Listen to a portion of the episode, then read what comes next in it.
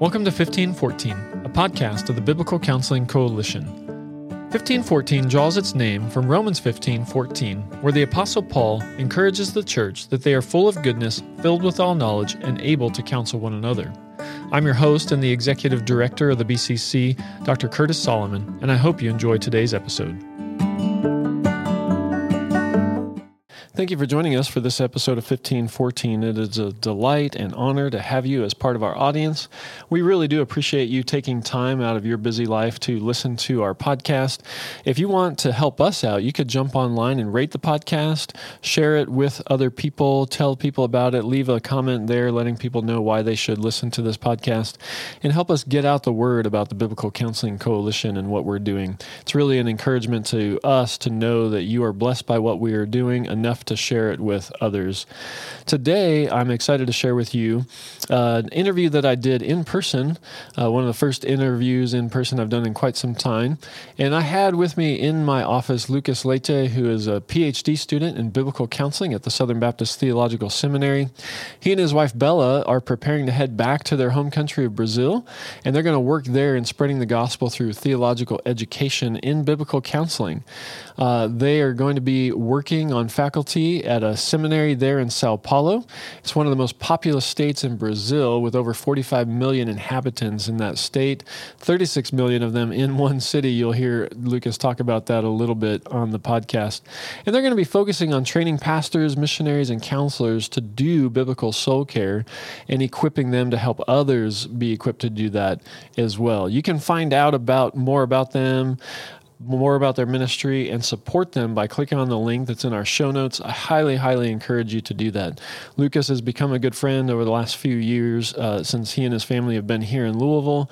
And Lucas is a brilliant scholar, a wonderful counselor, and just a great man. And I'm excited for he and his family to head back to Brazil and just equip and train up generations of future biblical counselors there in Brazil and beyond. I have full confidence that Lucas is going to be a leader in the worldwide biblical counseling movement, and I'm excited for you to get to know uh, him a little bit, hear a little bit about their story, find out about their ministry.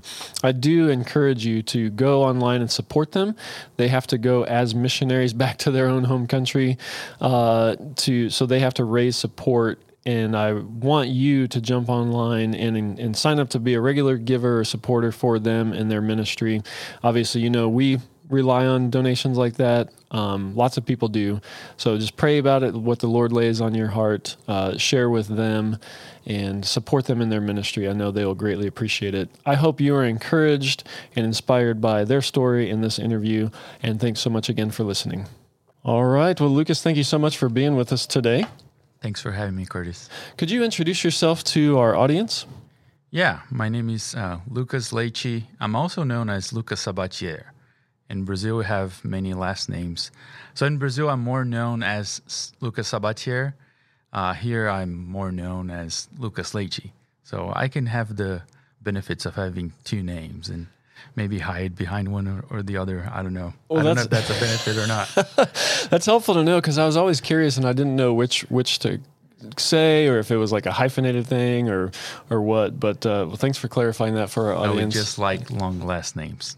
I have three actually. So was that uh, t- I tell us a little bit about that, just culturally where that comes from, because I know uh, growing up north of Mexico in in Spanish culture as well. That's a thing as well, where you kind of collect last names through generations. What's maybe it's something royal.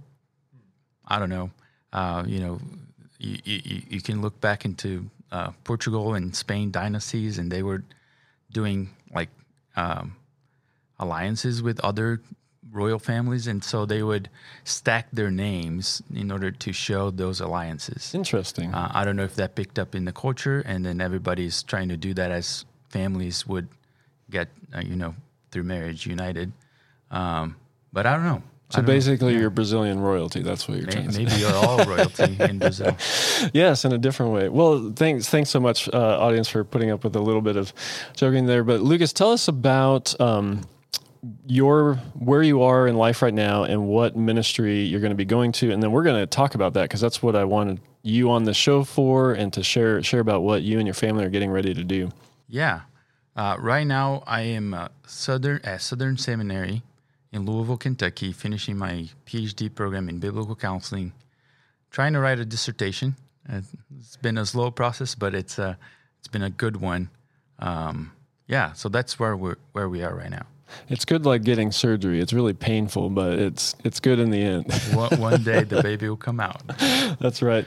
So we'll tell everybody what your what your dissertation is, and they can pray for you that you wrap that up, and that it's a great blessing to the church as well.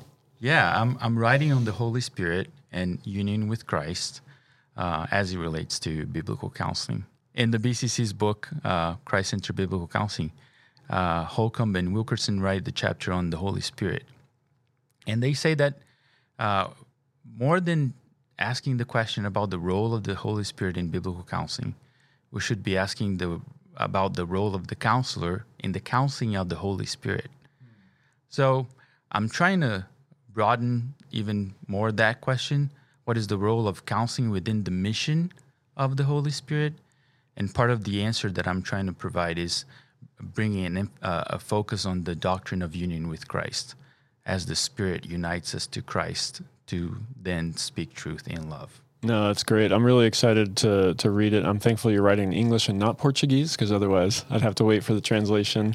Uh, but yeah, that's such a, a, a, helpful reminder, and we need to think about that more, especially as counselors, that this is God's work first and foremost, not ours, and we get to cooperate, we get to participate in that. So thank you so much for digging into that. Well, tell our audience a little bit. You're you're from Brazil. Tell it. Walk us through kind of maybe your life growing up and then how you ended up here in the, in the states studying biblical counseling at a, in a PhD. Yeah, so I grew up in a Christian family. Uh, my parents were um, faithful, strong believers, uh, Bible teaching church we belonged, uh, and um, I was exposed to the gospel from an early age. I remember my parents uh, teaching me about uh, Christ's um, death for sinners when I was six, and I remember specifically one night that I I wanted it and I needed it. Uh, I was six years old. Um, later on, I would ask, look back and ask, how, how can a six year old understand this? Uh, but then the answer uh, that I came across was this was not my work. This was God's work in my life from an early age. Um, two years later, got baptized. Um, um, and it was it was a it was a Christian upbringing, and so uh, my parents were faithful in discipling me and and and providing biblical teaching at home. Uh, I had several folks uh, pouring into my life and discipling me as well. Um, particularly, there was one one pastor, one one guy in, the, our church. He started a, a, a basketball team, uh, and we would just go around and play other schools and uh, representing our church in a sense. But uh, the whole project was beyond basketball. It was discipling. Uh, I wasn't aware, but he discipled me. Uh, yeah. and, and, as I look back, I am I am so thankful for his uh, investment on my life. Um, uh, in my teenage uh, years, I I there were there were two things that I said I would never pursue as a career or for my future. Uh, one of them was to become a lawyer, as my dad or my granddad, uh, and the other one was pastoral ministry. I would never be a lawyer or a pastor uh, or minister. Um, interestingly enough, I finished high school and there you go. I went to law school. Uh, in Brazil, we have a, a European um, model for law school, so it's undergrad. It's all packed in five years. So you're not doing post grad or graduate work as a as law school. It's all packed in five years. Uh, so that's what I what I did. Um, I was uh, looking for a successful career in law practice, uh, maybe following the steps of my dad. Uh, he he works in a small um, uh, firm, a law firm, uh, and maybe take over his business. Those were things in my mind. Uh, I was in Sao Paulo, so an hour away from home, and um, my spiritual life was good, but not good enough. Right, I was struggling because of my main priorities were not in my walk with Christ. I was uh, just wanted a successful, wealthy life. That's what I was surrounded with, with uh, glamorous lawyers who uh, were driving fancy cars and, and, and enjoying expensive restaurants. And that's what I wanted. But through that uh, drought of, of, of that season, I realized that I needed more. Uh, at one point, I was look I was working in a large law firm in São Paulo with over a thousand employees and lawyers. Um, and in one month, two of the major partners passed away, and they were late 50s. And that scared me. I'm like, they spent their whole lives building this empire, and now they're gone. Was it worth it? Uh, so that kind of got me into a, a, a time of crisis and questioning the purpose of the ultimate purpose of my life. Um, at that same time, I was looking for churches that would care for for a young lawyer that needed help uh, in the area of Sao Paulo. And what I saw was a great need for um, gospel preachers. I found many churches that would have their Sunday preaching, but it wouldn't be, it wouldn't point me to Christ and to a, life of dependence uh, on on the gospel. So one day I'm I'm sitting under a friend's uh, sermon. He he was preaching, uh, and he was preaching from Matthew nine about the harvest uh, being plentiful and uh, our role to pray uh, for more workers. Um, and his application was if you see the need, maybe God is asking you to provide for that need. And that pierced uh, deep in my heart. Um, so since then, I started to pray, God, send more workers. And if that's me, would you please make it clear? So, um, sometime uh, in the next year, I met, uh, I talked to my wife, uh, to my wife. She was my girlfriend or soon to be girlfriend at that point. Uh, as we were uh, starting to, to, to consider dating and, and, and, and and I asked her, like, would you be interested in me, even if I'm not a lawyer? Even if I go to seminary or end up being a missionary somewhere, I don't know where in the world. And her response was, Lucas, I've been praying for this. I wanted to do ministry with my for my life, but I needed a, somebody to go with. And so that was another piece of the puzzle that um, kind of fit into place. Uh, along with that, the church's affirmation of, of, of my walk with Christ and my gifts. And uh, the final piece that I needed uh, was my dad's approval. Uh, as someone who has been in that uh, career as a lawyer and who anticipated me following up his steps, uh, I needed his blessing. And it took a while. Uh, he wasn't fully happy at first. He was happy with you know my desire to serve uh, Christ's kingdom and uh, to minister God's uh, word to people. But it was like, you can't do this, but you, you also have to do this other thing here. Um, but you know, I did not confronted him on that. It was it was a process of praying praying about that, and eventually he turned to me very naturally and say, "Whatever God has for you, I will support you." And so during that time, I was looking for a seminary. Uh, if that's the next step, let's look for a seminary. Where should we go? Uh, Sasha Mendez was my college pastor. Oh wow, yeah. Before he went to Faith Church or to Faith Bible Seminary, uh, he he would he was uh, the lead guy for our college ministry, and when he came back from Faith, I was at that point looking for a seminary. So I call him and we got together and I'm like, where should I go? What what seminary should I look into?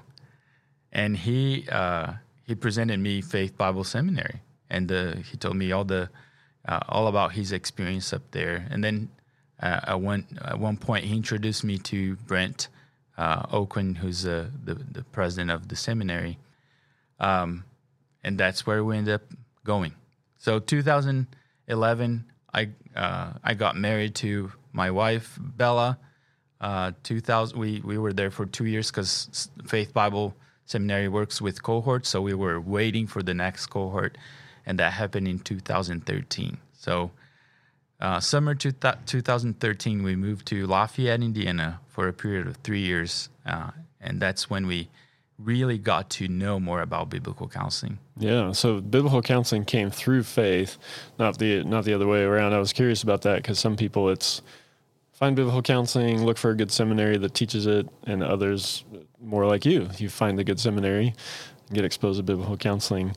So tell um, what you you go to faith and you you're doing you do an MDiv there.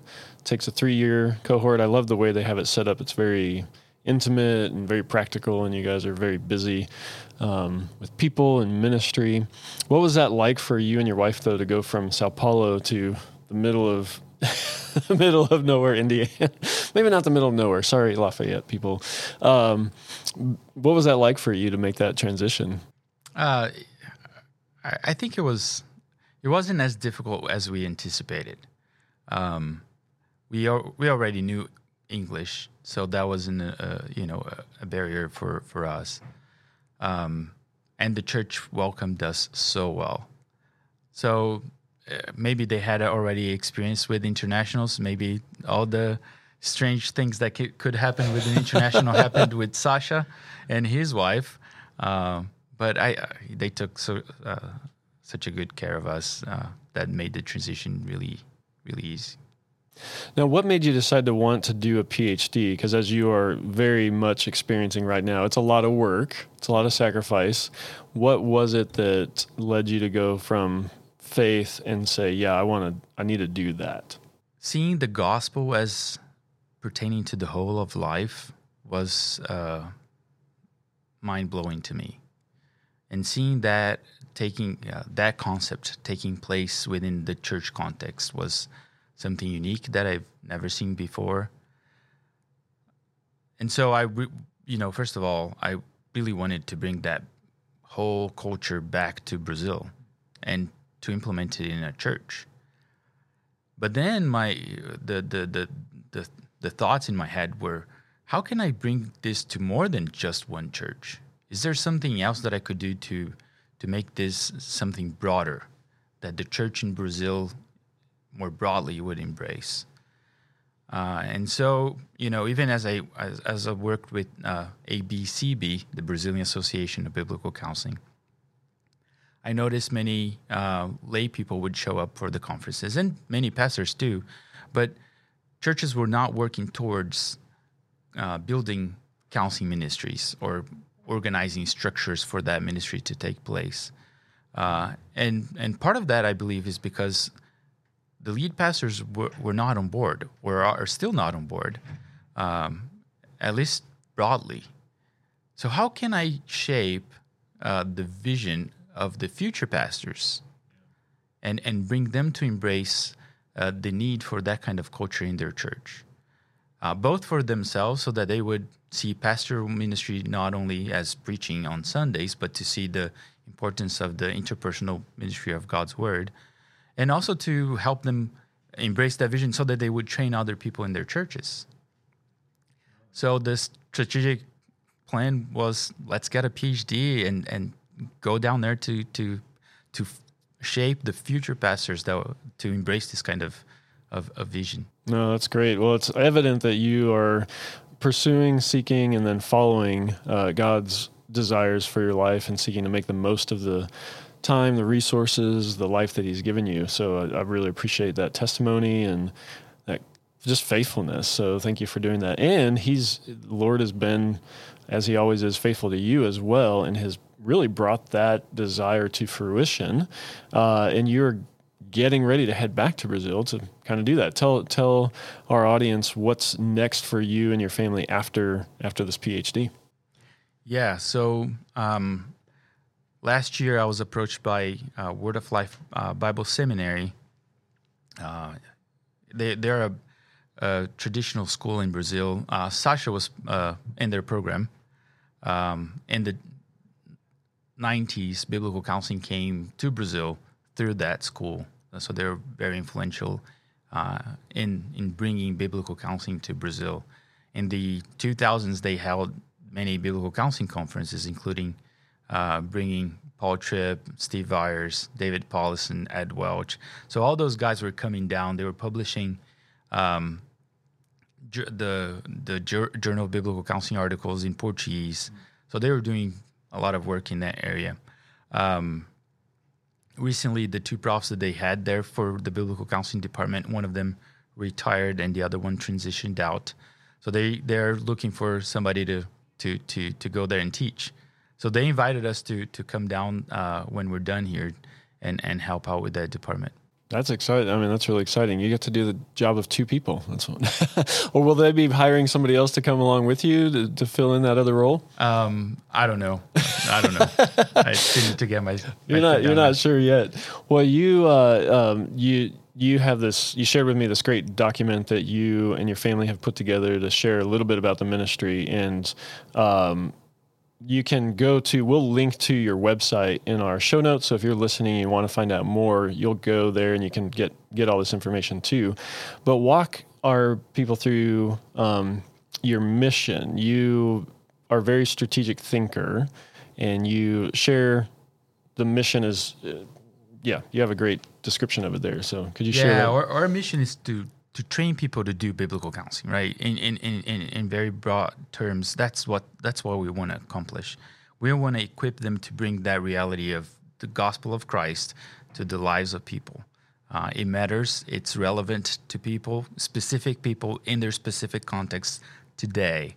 And so I want to train uh, pastors, counselors, missionaries, ministers in general to to do that kind of work. And I want to train them to train others uh, not to stop in their own ministry, but to help others to to to come to do the, the same thing. Yeah, no, I'm ex- I was excited about that that multi-tiered or you know, very much a Paul ministering to Timothy and saying entrust these to faithful men. We want to keep reproducing. We don't want to just make disciples. We want to make disciple makers. Um, so I love love that mission. And then you have four core values: Christian faith, church, care, and Christ. But I love your description of, and it's just four C words basically. But in Christian faith, you're talking about the gospel, and you say the whole gospel for the whole life. What, what do you mean by that? Kind of flesh that out for our audience. Yeah, I learned the the the having all the words with the same letter from Kellemen. So Yes, uh, he loves Bob is a big alliterator. is my honor to him. Um, yeah, the the gospel message is not something that happened two thousand years ago, and that we only assent to as yes, it happened. It's something that relates to me and to every believer today, because of our union with Christ. That message or that story is not only Jesus' story; it's my story. His death is my death. His resurrection is my resurrection in such a way that his life and the power that uh, raised him from the dead is the is my life and the power that raises me from the dead spiritually today. So uh, that has implications to all areas of my life, to how I relate to my wife, to my kids, to my fellow workers, to uh, you know, in my anxiety, my emotions, and everything. So the whole of God, of the gospel to the whole of life is is uh, um, yeah. I, I use Christian faith so that I could have a, a C word there, but you get you get in general it's a reference to the gospel. Amen. Yeah. Uh, in the opportunity, you're going to be at the Word of Life Bible Seminary. Uh, you mentioned it's about an hour north north of Sao Paulo. Uh, describe to our audience what is the the structure of the seminary. What does it look like for a student who's going there? Um, do they all take biblical counseling? Is it is it kind of a major? Like, what does that look like uh, for you and what you'll be doing there? Yeah. So they they have a, an undergrad program um, that is equivalent to what is known as as the MDiv here in the states. So if if anybody is looking to go to pastoral ministry, they would do that undergraduate degree, um, and everybody there would take biblical counseling. Um, they also have a master's in biblical counseling program, which would be a, a, a, graduate degree, uh, more advanced. So you have people flowing in, in, in, in both both levels there. Yeah, and you have you have about 200 students at a time. Do they? Uh, is that you know, how many students come in every year? What's the what's that look like? Yeah, at, at every single time, like you you would have a, about 200 students. Um, they have also a program that is uh, a one year program that um, you know college students would go before going to college. Yeah, yeah. So they come spend that year with uh, Word of Life and just get ready for life in general. So it's a, about half of those students are in that program. The other half is in the undergraduate program. Um, but the structure the seminary works is is interesting because the students live in the on campus. Mm-hmm. Uh, you're living life together, uh, and that is something that really attracts me. Um, students are on campus five days a week, and then during the weekends they go back to their churches to serve, to do their internship. Um, but we get to spend time with them during the, the, the weekdays, meaning there are shepherding groups, meals together, activities to work together, uh, and, and, that's really the context where you teach. Uh, more than in the classroom, you got to live life together so that you would shape their character. And uh, for somebody who wants to uh, ingrain a vision in them, uh, a vision to care, nothing better than showing how to care in real life. I call this a, a pedagogy of love because you're not only teaching truth, you're teaching them to love ultimately. Yeah, absolutely. Uh, there's a, a, phrase we have in English: "More is caught than taught," uh, and it's, it is. It's just living life together, especially if students are observant. Which hopefully, you know, when they're in these environments, a lot of times they are. Um, rubbing shoulders with, sitting down over a meal with, watching you raise your family, those kind of things will teach them a lot more than just a lecture. Obviously, the lecture component is important, but uh, yeah, no, that's a, that's great that they get that you get to do that and they get to to benefit from that. Their their motto is theology for life and ministry. So you got those three elements there: academics, right? Life and ministry. You don't want a theology that is not applicable, that is not relevant, that is distant from life and ministry. Uh, so yeah, we're gonna have classroom time, of course, but that needs to impact lives and uh, and ministries. Yeah, it's very much Ezra seven ten, right? Ezra sought, you know, set his heart to know the law of the Lord and to do it, and then to teach it to others as well. You will have an you'll have a. I was looking over all of what you will be involved with, and it's a lot. So we'll be praying for you. But um, you'll also, in addition to teaching at being on on faculty at the seminary, uh, which obviously includes teaching classes, you'll be working with ABCB, which you mentioned before, the Association of Brazilian Biblical Counselors, uh, doing modules at other seminaries in Brazil. Where else around Brazil will you be teaching? Well, uh, we we have a, an online. Uh, we're connected to an online seminary that uh, Sasha and some friends have started in the last in last year. So I'll be involved with that, and that is reaching to uh, all all areas in Brazil, honestly, and and even other countries of that speak Portuguese as well. So that's part of what we're uh, we're going to be we're going to continue to do. Um, yeah, we will be involved with ABCB as as much as possible, trying to uh, help them out with uh, teaching. Um, we have a strong commitment to a local church. We don't have a, a, a local church defined yet um, that we're going to be working with, but uh, I don't want my counseling to exist apart from the local church. Uh, that would be a nightmare uh, for me. Um, but yeah, we, we want to look for for a church that we can help uh, in their counseling ministry. Yeah, you'll be doing discipleship, as you mentioned already.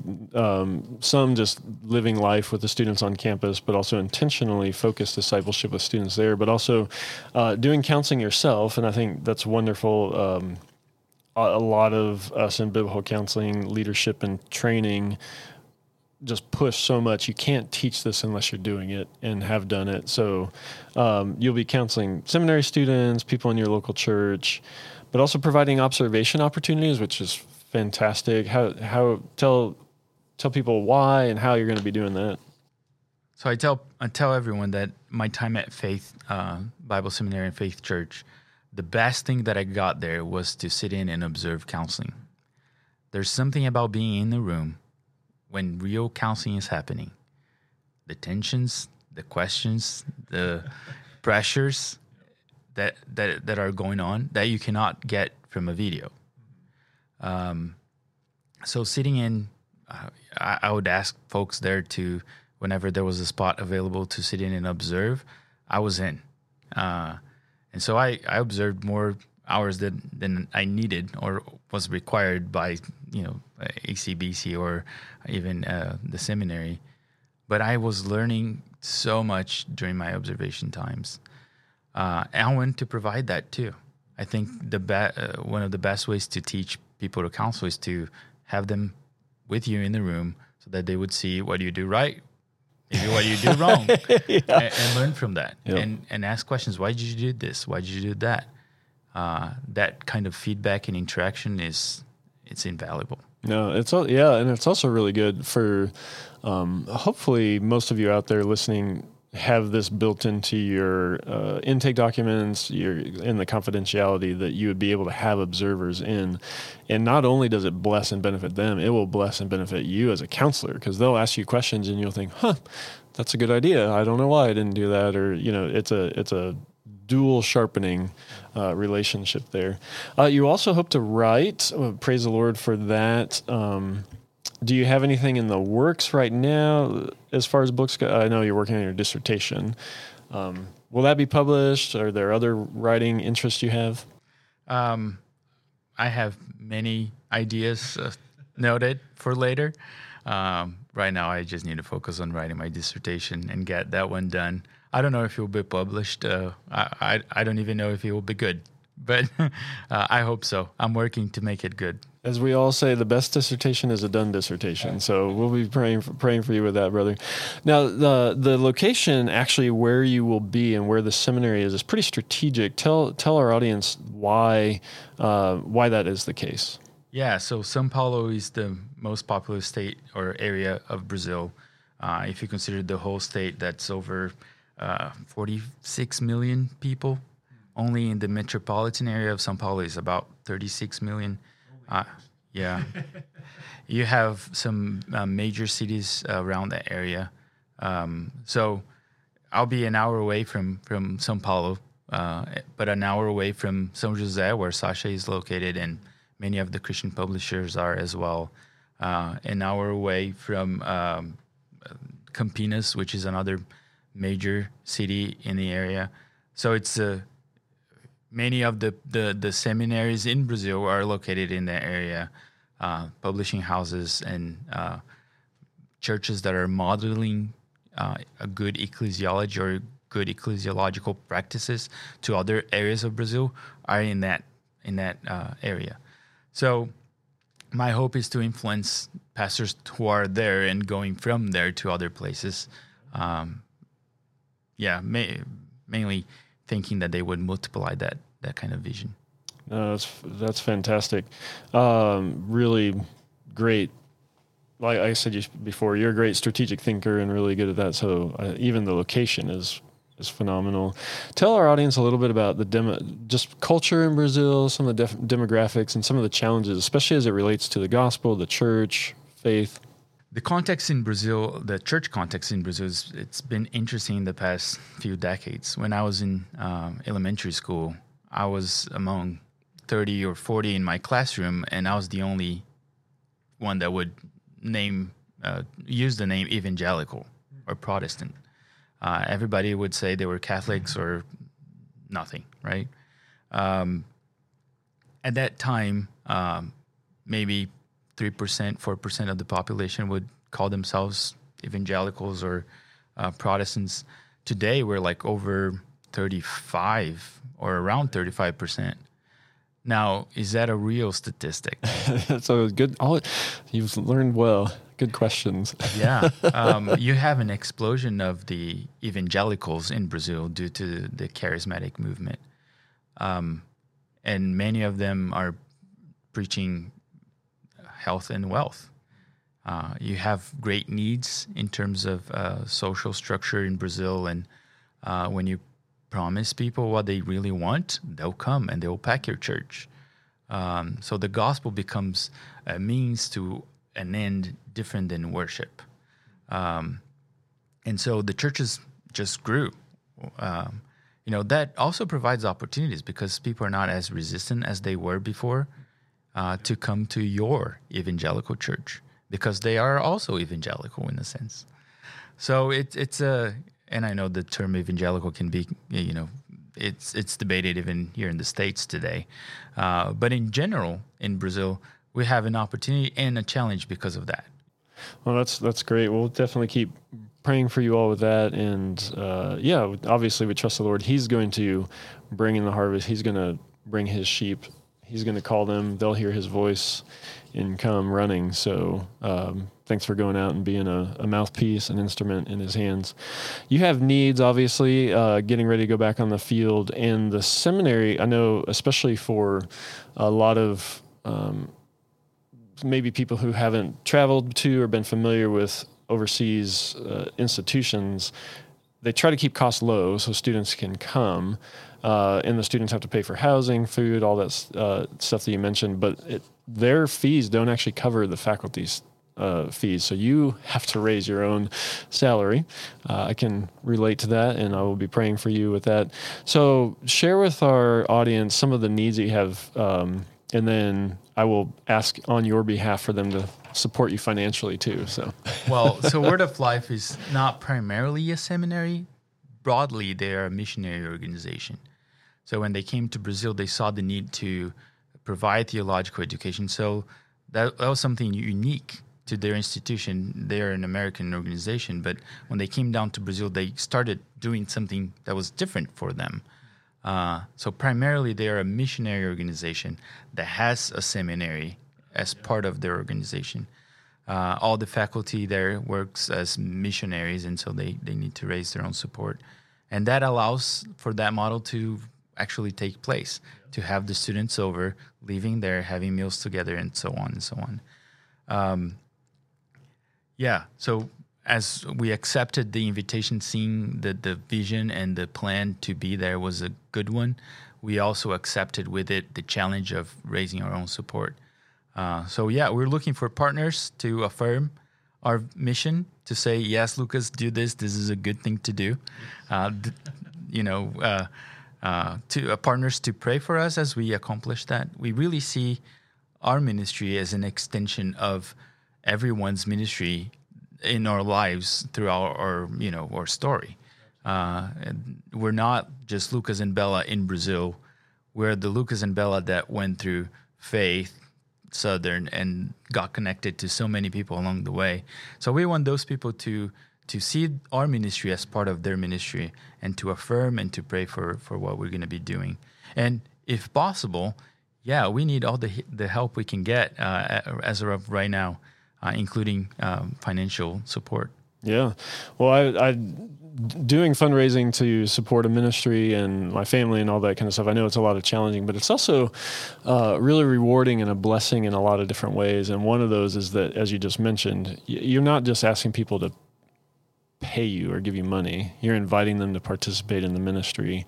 And so many donors are so generous and love that. And they do, they understand that that is part of their ministry that God has gifted them, given them the resources, and then they can uh, give that to you. So, again, we'll share the link to Lucas's uh, website and his or his family's website, so you can jump on there if the Lord lays on your heart to support them financially, either as a church or as individuals. I encourage you to do so because uh, I, I, I know Lucas. I've gotten to know him a few years over the, at the seminary. He's fantastic uh, man and a, is going to be a great leader in biblical counseling for years to come uh, in in Brazil, but also around the world. So please jump on there and support them. Uh, tell us uh, timeline, kind of roughly where you are now, when you leave, and then I'd like you to share some prayer requests for our yeah. audience too. Um, I'm as I work on my dissertation, my goal is to finish it by the end of this year and graduate. Um, our goal is to get down there in December so I'm I'm working with Faith Church and Faith Global Missions uh, to to to be commissioned and sent by them. Um, uh, it's um it's a pleasure for me to to be working with them and and and, and have their support on this journey. Um, especially considering that you know I'm an international. I'm from Brazil. Uh, it's a it's it's not unusual, but it's something new. A new trend that I've noticed is, is American institu- institutions investing in national missionaries who know the language, who will be there for long term. So I appreciate they they uh, helping us out with this. Um, but yeah, the goal is to to to get down there in December so that we could start teaching January, February. Yeah, well, we will definitely pray for that big time. And again, that heightens the need for support. So I'm trying to imagine fundraising and doing a dissertation at the same time, which I've done, but doing that and trying to move back to another country and all that stuff, that's a lot. So we will be praying for you uh, with that and encouraging people to support you. Um, aside from or maybe in addition to uh, praying for your dissertation to finish well, your family to survive that because it's a lot of work, the fundraising, other other things our audience can be praying for you about. I probably failed to mention that we have three kids. Um, and I failed to ask, so there well, you go. I have we, we have uh, Ana Luisa who's uh, six years old, Sophie is uh, four, and uh, Timothy who's one. So as we go through all these processes, uh, dissertation, fundraising, and so on, that uh, pray for us to be good parents and faithful in in in, in raising them uh, in large way and and teaching them. It's time is is is. Uh, we, we have less time than we wish we had, right? Uh, how to balance those priorities in terms of time, I think that's a big uh, challenge. And so, um, yeah, I would definitely, yeah, I would pray for us. Yes, we will. And and I will say what other people told me when I was wrapping up my doctorate. Don't let what has become normal be the be the norm afterwards. Uh, slow down, uh, sleep more, play with your kids more. I know uh, I know you, and I know you're carving out time for family right now because uh, you're a good dad and good husband.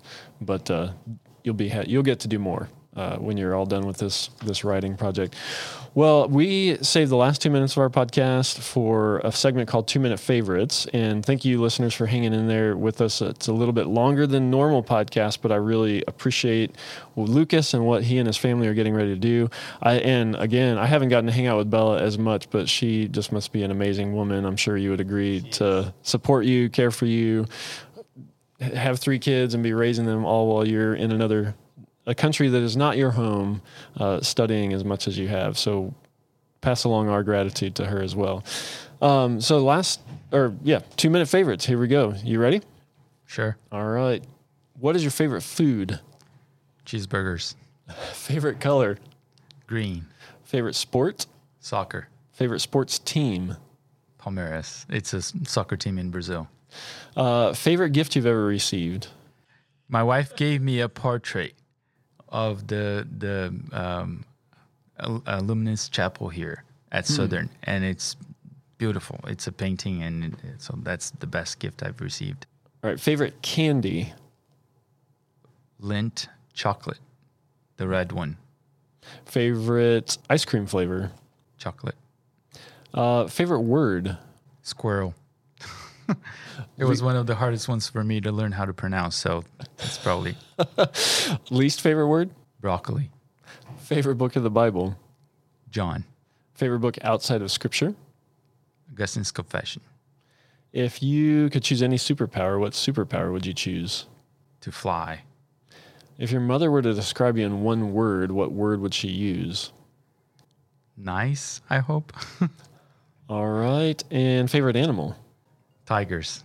All right. Well, that wraps up our two minute favorite segment as well as our interview. Lucas, thank you so much for being with us and for being actually in person with me today. Yeah, absolutely. It was a pleasure for me to be here. Thank you for listening to today's episode of 1514. If you'd like to find out more about the Biblical Counseling Coalition, you can visit our website at biblicalcc.org. Special thanks to our podcast engineer, James Wills, who does all the post production editing to make this podcast sound so wonderful. Also, want to thank my assistant, Carrie Felton, for helping to arrange these interviews. And a special thanks to Andrew Riddell, who composed and recorded the music we use on 1514. I hope you have a wonderful day.